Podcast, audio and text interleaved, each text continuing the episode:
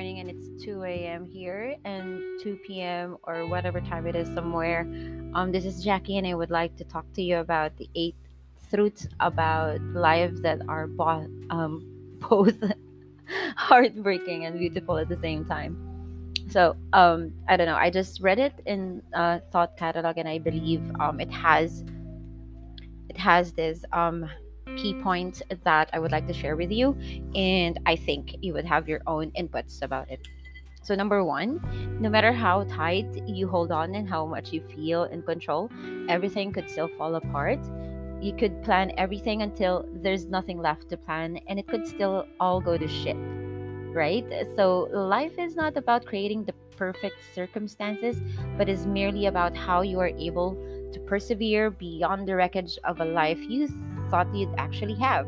Your most valuable skills are your flexibility, your resiliency, because as you face the rubble of a life you thought you'd be able to curate, you'll have to create a new vision, and that could either be a beautiful or horrific experience depending on how you approach it. Number two, you are entirely responsible of how, of how your life turns out and how you react to what happens in your life the most useless of all emotion is indifference. You must fight for the life you want. Nothing is going to change in the speed in which you prefer to change. So, waiting on the world to change to better fit your worldview is not going to work out, sister. You need to fight. You have to keep fighting and do whatever it takes to let in, heal, and then move past whatever is holding you back from the life you want. Life is not about standing still, it is about sprinting toward your own corner of the world that makes you feel alive.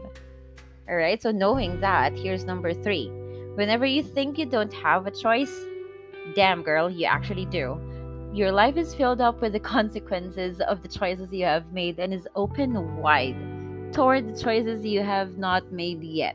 It may seem more comforting to believe that life is happening to you because it easily explains away the shit you might be feeling. But essentially, you can retrace your steps back based solely off the choices you made in your life. Knowing that expending energy to avoid a breakdown is fruitless. It will always happen. And that's number four you will hit your version of rock bottom, and the heartbreaking part of it all will be that it will serve to be the most cleansing, detoxing, freeing aspect of your life.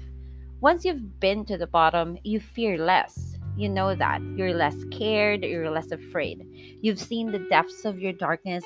What else is there to fear from that point? You've been there, you've fought them all the fifth one, the beautiful thing about how others perceive us is that an insult or a negative label is just a label. It doesn't matter. The heartbreaking part is that so are the compliments. These are just labels. Merely these words people have thrown at you that you now have to shake off. Because the moment you adhere a label to yourself, too heavily is the moment you have imprisoned yourself to having to either break out of that label or keep up that label. Either way, it's pressure. Either way, it's living within the constraints that others have forced around you. Keep labels around as little identities to live inside for a time and then shed those often as you grow and change and learn for more about yourself and the world around you. Six, everything you are experiencing right now, it's all temporary. You are existing in a temporary world. This is why they say to live in the present and why it has become a cliche to say that because simply there is no use to project into the future. No use at all. And while this might be wonderful for the parts of your life that you want to be temporary, it is heartbreaking to think that the things you love and want more than anything are as fleeting as the things you don't.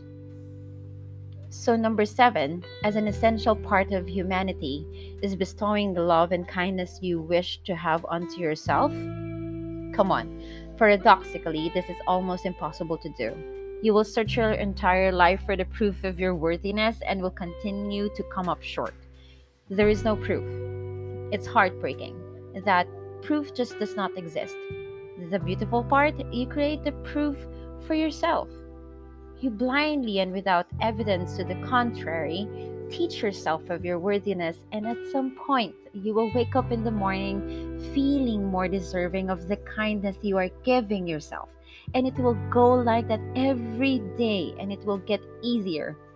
But you will never fully accept who you are, and maybe that's not the point. Perfection has never been the point. You are here to live and the human experience of living is a multifaceted, dynamic approach, and you are owed nothing.